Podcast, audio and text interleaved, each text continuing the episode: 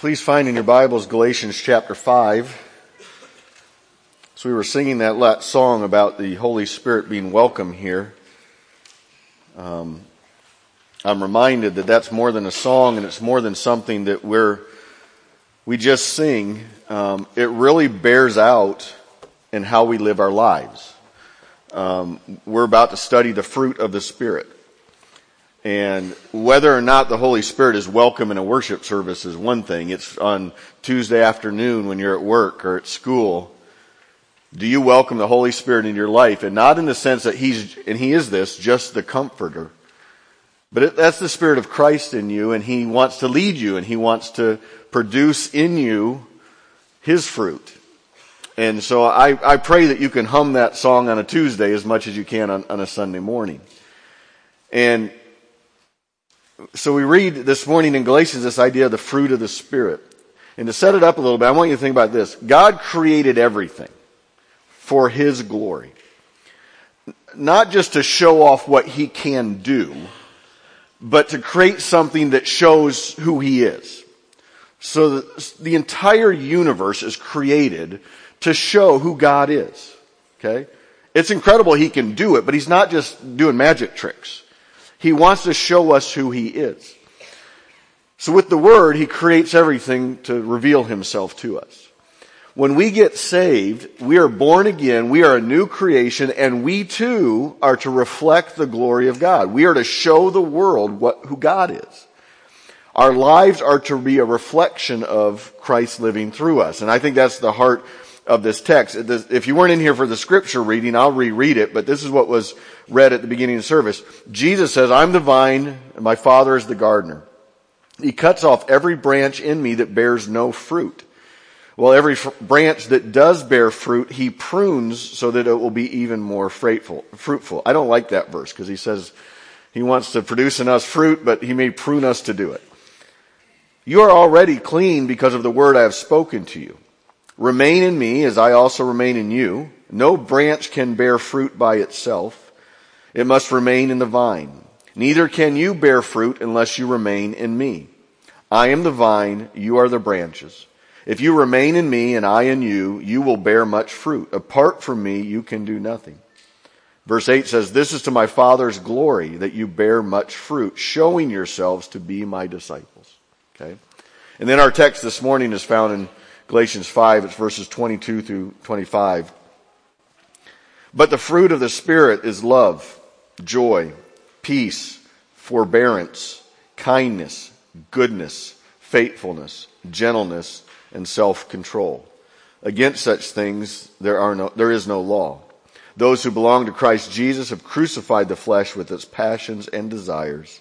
And since we live by the Spirit, let us keep in step with the Spirit. Let's pray.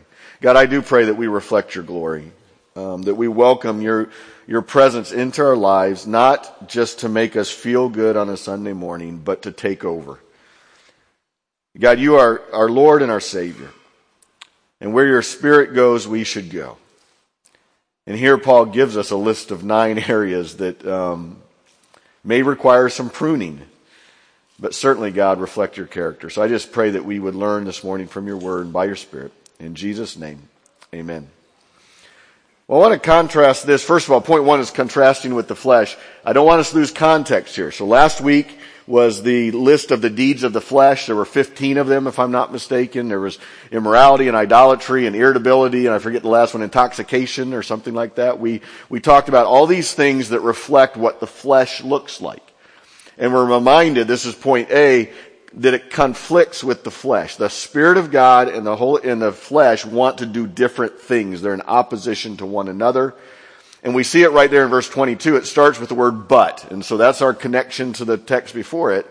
Um, there's a uh, I don't know what to call it, interlinear um, Bible by Mounce that has the Greek words, and, and he, he uh, translates this in contrast to, or by contrast to the flesh, we have these things. And we saw in chapter 5, if we walk by the Spirit, we will not gratify the desires of the flesh. If you look down further in chapter 6, it says, don't be, be deceived. God cannot be mocked. I'm in verse 7. A man reaps what he sows. And then verse 8, whoever sows to please the flesh from the flesh will reap destruction, but whoever sows to please the Spirit from the Spirit will reap eternal life. And so you have this conflict, okay? It's either I'm going to live the way I want to live in my sinfulness, or I'm going to live the way the Spirit of God wants me to live. Point B, and this is just the summary to, to get us on track again, is we must crucify the flesh. I read this morning already, verse 24, those who belong to Christ Jesus have crucified the flesh with its passions and desires. And last week or the week before I told you about the standoff. Your, your flesh wants you to do one thing, you know the Spirit of God wants you to do something else, and they're, they're gonna butt heads. I want to remind you of a word. The word crucified is a, it's a Greek word and it means, um, to stake in the ground. Okay? It means to stake in the ground. It becomes the, the, the idea of being crucified, a stake in the ground where somebody's um, hung on that. And I'll come back to that, but I don't want you to forget what that word means. The word crucified, stake in the ground. And desires, I want you to remember this word, it has the idea of passion. Okay? It has the idea of this just uh, overwhelming desire to do something. I want you to remember those two words because we're going to come back to something later. But to this idea of crucifying the flesh. That's hard to do.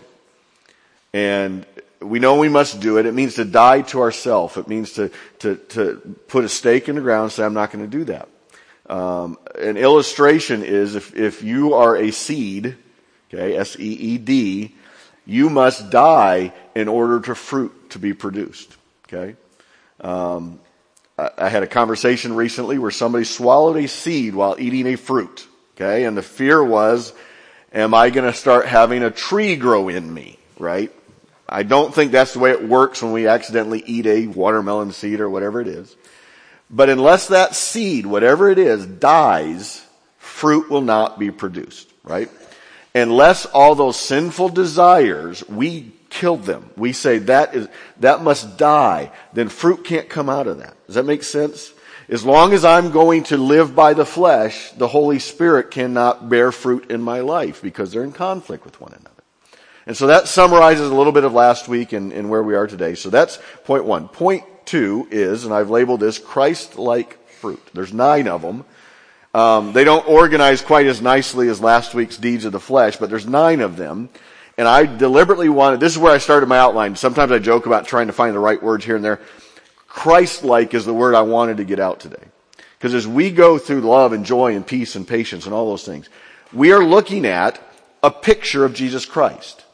It is how he lived his life and it's how he wants to live his life through us. So don't, don't separate the idea that somehow the Spirit has some fruit out there that's kind of different. This is, this is Jesus Christ again, how he lived and how he wants to live through us. It is Christ-like fruit. You can see all of them in him, and we should see all of them in us as we're his followers and we yield to his spirit within us. So it's Christ-like fruit. And we'll go into this. Point A is the fruit of the Spirit. Um, you can imagine what a fruit is, but um, it, it's what the Spirit wants to produce in us. It's what He wants to, to live through us. I want you to notice before we go through this list that most of them, I'm trying to think, maybe all of them, are outwardly focused either towards other people. So love is not just a warm fuzzy, it's something you do and think about somebody else. Or it's either outwardly focused or it's detached from the outward, meaning peace is not dependent on your circumstances. Or joy is not dependent on your circumstances. So either they're directed to something outside of you, talk about dying to self there, or it's totally separated from what's outside of you because somebody else can't truly bring you love and joy and some of those th- peace, some of those things that we get so wrapped up in. And so that's how this goes. Okay, so first one is love. You, some of you have sung songs about this your whole life. You learned them in Sunday school. You could probably sing them and recite them better, but the first word is love. It's the idea of agape love. And it's always good to define this. Uh, uh, I'm mentally, when I say, if you ever hear me say I'm writing a book or I'm going to write a book someday, I probably will never write a book. I just want you to know that. But I've got some titles for a book on love. And the title of the book, I can almost picture the cover of this, is called Unlovable. Alright? So, un is the word. God's love is unconditional. Right? You don't deserve to be loved by God and you can't blow it. He loves you. Okay? It's unconditional. It's undeserved. It's unending. Okay? It's unselfish. I don't even know if that's a word or not, but it has un in it. Okay? the, the agape kind of love that is not the hallmark kind of love, right? It's not the movie kind of love. It is something, when, when the fruit of the spirit of love is in us, we are selfish, selfless, we are sacrificial to people who don't deserve it, can't earn it, it's unconditional, and in that way it reflects the love that God has for us. And so that's the word agape here. It's, it's very humble. It's very, it, it, it tells the truth too, but it's, it's, it's just that sacrificial kind of love. There are verses like there were last week over and over again, but I'll give you a few of them. 1 John 4 8. Whoever does not love does not know God because God is love. So you can't be unloving and call yourself a Christian. That's, that's the gist of what that's saying. John 15. Jesus says, as the Father loved me, so have I loved you. Now remain in my love. If you keep my commands, you will remain in my love. Just as I have kept my Father's commands and remain in his love. I have told you these things so that my joy may be in you and that your joy may be complete. There's another fruit of the Spirit even there. Okay? Ephesians 5 talks about walk in the way of love. 1 Corinthians. Everybody know 1 Corinthians, right? You hear it at weddings all the time. It's the, there, there's a whole chapter. You start in chapter 12, frankly, and you go all the way to chapter 14, but first, first 13, or chapter 13 is in the middle. I'm going to read you this whole passion. This is not a wedding. Nobody's getting married right now, but just, it's talking about the love of God and how we are to reflect that. Paul says, let me show you the most excellent way.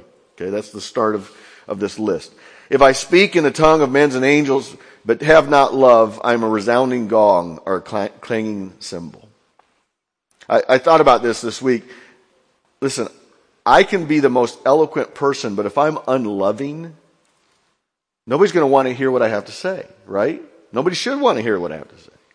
If I have the gift of prophecy and can fathom mysteries and all knowledge, and I have faith that can move mountains, but I have not love, I'm nothing. If I give all I possess to the poor and give over my body to hardship that I may boast, but do not have love, I gain nothing. And then here's this list, and see if you can't pick out the other fruit here. Love is patient. Isn't that another fruit? Love is kind. So is that. It does not envy. It does not boast. It is not proud. It does not dishonor others. It is not self-seeking. It is not easily angered. It keeps no records of wrong. Love does not delight in evil, but rejoices with the truth. Love always protects, always trusts, always hopes, always perseveres. Love never fails.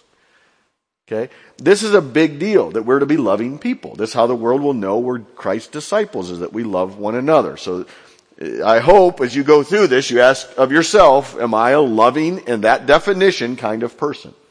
Okay? Selfless, sacrificial, and the truth and all that kind of stuff. Secondly, joy. Again, this is where we're detached. Joy in the Bible is not connected to our outward circumstances. Um, in fact, James would say, consider it pure joy when you face many trials. Okay? Um, Luke would say, and I, I find this fascinating. I haven't I haven't got my mind around this, but Jesus is talking here.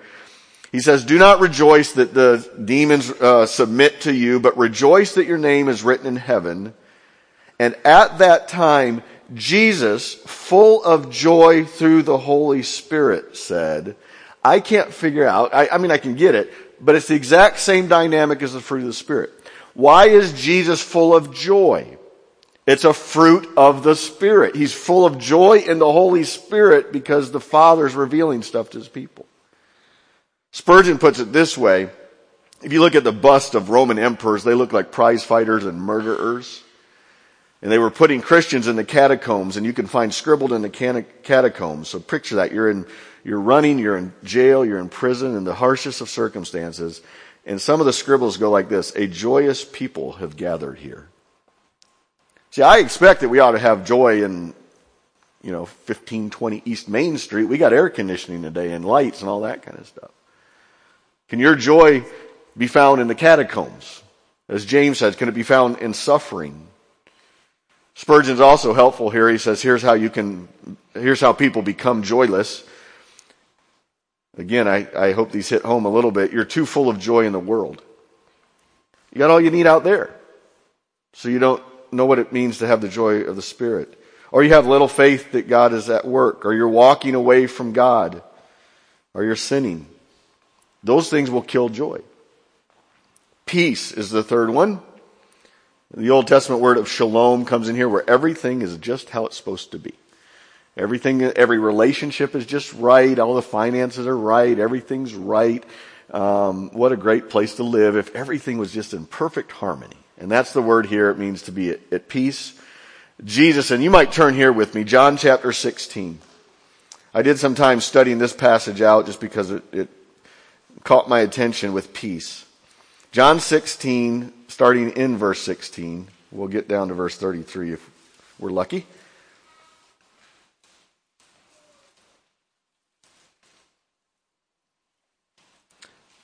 Jesus says, in a little while you will see me no more, and then in a little while you will see me again. Basically, Jesus is getting ready to leave his um, disciples. They don't know it yet, but he's about to be arrested and killed publicly. Um, he, they don't know how close that is, and so he's preparing them for that. And at this, some of the verse, some, verse 17 says, some of the disciples said to each other, what does he mean by saying, in a little while you will see me no more, and then after a little while you will see me? And because I'm going to the Father. They kept asking one another, what does it mean in a little while? Why, we don't understand what he's saying. Okay, now they're talking to themselves, they can't figure out what Jesus is saying. Jesus saw that they wanted to ask him about this, so he said to them, are you asking one another what I meant when I said in a little while you will see me no more, and then after a little while you will see me? Very truly I tell you, you will weep and mourn while the world rejoices. You will grieve, but your grief will turn to joy. Okay? Now I want, this is where I got sidetracked a little bit. And, and we'll go on here in a second. While the world rejoices, while the world has joy, we mourn. Okay? And I, I think you feel that even today in this world. But he says, in a while, your grief will turn to joy. Now let, let me, I don't think he's saying this. Because Jesus rose again, right? And they were excited about that. But then they all died. So it's not like, what I don't think Jesus is saying is, you're gonna be really sad today, but tomorrow you won't be sad anymore. You'll have this joy because I'm alive. No, he says your grief I think will be the seed of your joy. What the world is rejoicing at, the killing of Jesus Christ. What you hate is that I'm leaving and going to the Father. Your very grief will become your joy. It's not trading one for the other, it turns into. Your grief will be turned to joy. Meaning, you will see that God accomplished the, the redemptive death of his son on the cross, that he was buried and rose again three days later, and he's at the right hand of the Father, and he's sending back his Holy Spirit. And even in the grief as they kill you, you will have a joy. And he'll go on to say a joy that the world can't take from you. In fact, let's go on. Verse 21. A woman giving birth to a child has pain because her time has come. But when her baby is born, she forgets the anguish of her joy that a child was born into the world. I, I don't want to ask for a show of hands, but ladies, I'm guessing you didn't forget the pain. I'm guessing you understand the fruit that came from that pain. And you're as happy as you can be because of it. You see, the very things that cause us grief bring joy. I, that's a deep thing. But if, Paul would say like, if they persecute you, rejoice because they persecuted me. You reflect Christ in that way. It's, it's a, it's a, a, again, a deep thing. He goes on to say, verse 22, so now with you, now is your time of grief, but I will see you again and you will rejoice and no one will take away your joy. If you go down to verse 24, your joy will be complete. Verse 27, the Father loves you because you have loved me and you have believed that I came from God. All the way down to take heart. Verse, what were we? Verse 33, I've told you these things so that in me you may have peace. In this world you will have trouble, but take heart, I've overcome the world. That's the joy that comes from knowing Christ. Fourthly, is forbearance. I always want to use the word patience here, uh, because that's how I learned it growing up. The, the NIV uses the uh, word forbearance, which I do think is a better word. Um, and remember earlier when I told you that passion and desire of the flesh, there's a Greek word there called thumia. Okay? It means just to boil over with passion. Forbearance is called macrothumia. Okay? And macro doesn't mean like a whole bunch of it. It means you're able to bear much passion. So it's, it's the same idea here. Rather than flying off in fits of rage, which is what the flesh does, you're able to bear long-term bad things. Okay? And so the opposite, I think the contrast is very clear. Somebody wrongs you, something wrong happens, you either fly off the handle at them or you forbear it. Does that make sense? It's a, it's a long suffering. It's a, it's, it's the opposite of being short tempered. There's several verses here. Timothy would uh, be told by Paul, um, Christ Jesus came into the world to save sinners, of whom I am the worst. But for that very reason I was shown mercy that in me, the worst of sinners, Christ might display his immense patience. That's the same word there. As an example for those who believe in him and re- receive eternal life. Ephesians 4, 1 and 2, this is a verse that'll keep coming back. Be completely humble and gentle. Be patient, bearing with one another in love. Make every effort to keep the unity of the Spirit through the bond of peace. Romans 2, 4. Do not show contempt for the riches of his kindness, forbearance, and patience. God's kindness is intended to bring you to repentance. In 1 Peter 1.23, when they hurled insults at him, he did not retaliate. When he suffered, he made no threats. Instead, he entrusted himself to him who judges justly. So again, are you a forbearing kind of person? See, this is why I like forbearance better than patience. It's one thing to say, I'm very patient. I can wait my turn in line at the red light. Well, good for you, right? Forbearance has the idea of bearing under injustice, bearing under when somebody wrongs you. And back to that love chapter of 13, love keeps no record of wrong. It is not easily offended. Man, as I went through this, I'm like, these are much more than just a children's Sunday school song. That's hard to and that's why we need Christ to do it. Five is kindness. This has to do with, um, it just overflows from us. And so earlier we had fits of rage last week. This is like fits of kindness. It just, because God has been so kind to us, it's directed at others, um, specifically others who are helpless and hopeless. You just are kind to other people who really don't have any other options. And the reason this is important is because it's the word that describes us before God. And I've said this before. When you see that beggar at the side of the road, that is you spiritually before a holy God. At the end of your rope, you don't have anything to offer. God sent his son to die for you, right? And so the, the people, again, they don't deserve it maybe, they, but love is kind to those who are not kind to them. And again, Romans tells us that it was God's kindness that led us to repentance. We've got to move. Six, goodness. This also has the idea of generosity. It's not just being a good person, it's being a generous person.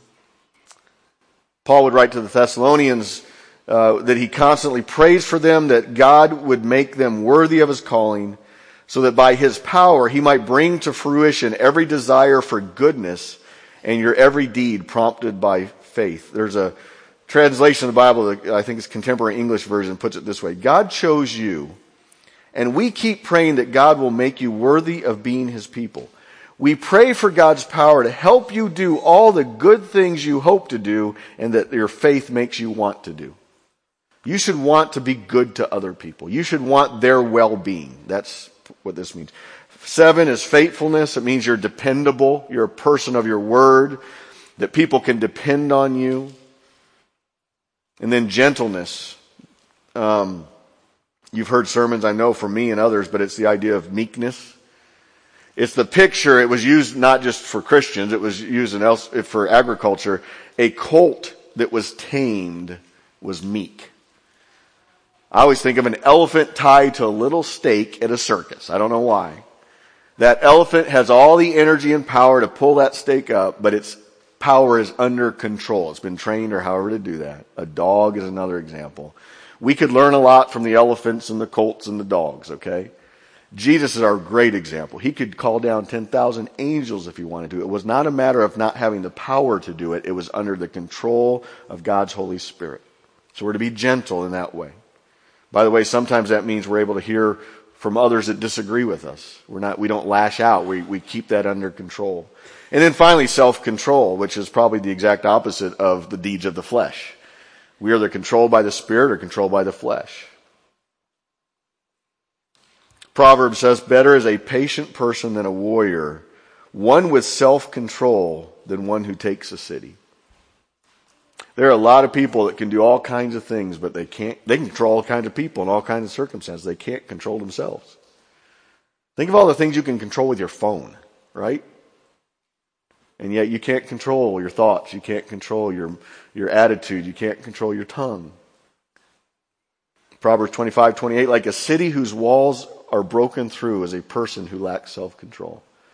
If you want your world and your, your life to go to pot, then lack self-control. Now all these are a fulfilled, uh, I mean, sorry, a fruit of the Spirit. Let me move quickly now. That's the bulk of it, so don't panic here. Point B is these are all fulfilled in the Son. That's point B. Jesus Christ, that's why I call these Christ-like fruit. He was loving, right? He was kind. He was good. He was all of those things. And so, while these are good to examine ourselves before God, God is not taking out a list of nine things and checking us off and saying, well, today, George, you got a seven and a half. Right? But you really blew it in the self-control part. And so on average, you're about a B minus today or a C plus. I don't know. I have the righteousness of Christ. Jesus Christ was always loving, always kind. All of these fruit of the Spirit, He did. Okay, He lived these out. And point C though, they are to be found in us. We are to strive. The, the, Jesus says, are, uh, you recognize a tree by its fruit. We're told in Peter that we are, we are to have um, the divine nature in us. And so we can't just write it off and say, well, Jesus took care of it. I don't have to worry about it. In fact, one of the interesting things, I won't give you all the um, verses, but over and over the Bible says you're to bear much fruit. And each one of these nine things, and later on I can show you the screenshot here if you want, every one of them, from love to joy to peace to patience, all of them. Elsewhere in the New Testament, we are commanded to do those things. Okay? And so I just picked the one, love, is a fruit of the Spirit, but also Jesus says, a new command I give you, love one another as I have loved you. You must love one another. So He calls us to do something that He enables us to do as we yield to the Holy Spirit. That's the dynamic that's going on here. Again, each and every one of those, I can give you a verse or two that we are called to be gentle. We're called to be self-controlled. Point three is where the rubber hits the road. Choosing to follow. We can all, and I can do the same thing. Yeah, I know. I know what it means. I know what it means. Well, can we do it? Oh, that's the hard part, right? A, keeping the statutes. He says in verse 23, against such things there is no law. We've covered this week after week after week. No law can make me loving. No law can make me patient. The red light can keep me from driving through the intersection, but it doesn't make me patient. Right? In fact, it makes me impatient. So, this is Paul's point here. It's not that you're going to get circumcised and all of a sudden you're going to be holy.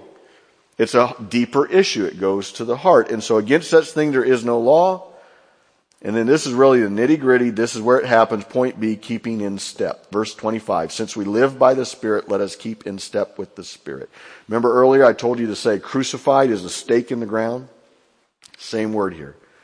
Let us keep in step with the Spirit. I'm sorry, it's not the same word. Oh, I, that was the, where was that? Oh, I gotta come back to that thing. Uh, you're gonna have to hit me up later about that. Okay. This is a different Greek word. No, it's the same deal. It means basically, well, it's, it's to be enlightened, to, to just say, this is me. I'm here. This is how I'm going to go. When the Spirit says it, I'm going to do it. To keep in step is to line up under it. Other ways it's used in the New Testament. Living in obedience to the law. Following in the footsteps of faith. Follow the rule. Live up to what we've already attained. It, this whole thing is to drive a stake in the ground and say, I am Christ, not me. Okay? Now, let me try and give you some applications. And these are not easy, they're hard to do. Two simple ones. A, crucify the flesh. I'm asking you to examine your life. Those deeds of the flesh we talked about last week, if they're present in your life, you've got to die to those things. And you probably need help to die to those things. You must recognize them and you must turn from them. You must repent of them. You can't play this game of I'm gonna say I'm a follower of Jesus Christ and yet I follow the flesh and not the Spirit of God within me. I'm going to give you a couple little um, next steps if you want them. Starting this Wednesday night, adult Bible studies start, and at me at 6:30, somewhere down the hall probably. We're going to unpack many of the passages that I skipped over last week about immorality and what it looks like, A, in our lives, but also in the world. We're going to cover some of the things going on in culture too. But if you want a better idea of how dangerous immorality is and stuff like that, then come visit me on, on Wednesday nights at 6.30. Okay, that'll help in that process. Um, in Trimble, just up the road, you know, we're helping to replant up there. Starting in at the end of September on Thursday nights, there's going to be a men's small group that has to deal with the area of sexual immorality. So if you need help in that area, there's going to be a group forming to help you with that. But you must make a, a point to crucify the flesh. Secondly, are you cultivating the fruit? Again, you might be able to go through this list, love, joy, peace, patience. You can almost spit it out. The spiritual disciplines will help you just make sure you're reading your Bible, make sure you're around other Christians, make sure you're following Christ to, to serve Him and share your faith and your, everything from giving to your tongue to everything. Make sure you're disciplining yourself there. And here's the hardest part. You just gotta die to yourself. When that showdown happens, and the flesh says this and the spirit says this. I can't tell you how, I wish I don't preach on some of these things. I can't tell you how many times this last week and it has uh, everything across the board from how to react when I'm driving to what to do when I'm hungry and everything, right? The, the flesh says this, but the spirit says this. And you have those moments where you say, I've got to die to self and yield to the Spirit of God. I wish it were easy. It's not. But that's why it's Christ living through us. We're not called to do this on our own. Let's pray. God, I, I just pray as we wrapped up this section on the fruit that um, we would remember um, that we are created to, to bring you glory, to reveal your glory to the world. And God, we don't do that when we live by the flesh. We only do that when we yield ourselves to your Holy Spirit. And so, God, for those today that need to die to the flesh, I pray, God, that you help them do that. That you, you show them the need to do that. And God, help us to yield to the Spirit too. Help us to do the things that put us in a position where we can hear His voice and yield to His voice. God, this is not self-help again. Only those who have the Spirit of God within them can bear the fruit of the Spirit. So I pray for someone here that's not saved today. They're trying to do it on their own. Everything from being right with you to being right with other people in their world, and they're trying to do it on their own, and they don't have the Spirit of Christ in them. I pray, God, that they would just lay down their life and um, see their need for a Savior and see their need for your Spirit. God, may you be glorified in all this. In Jesus' name, amen.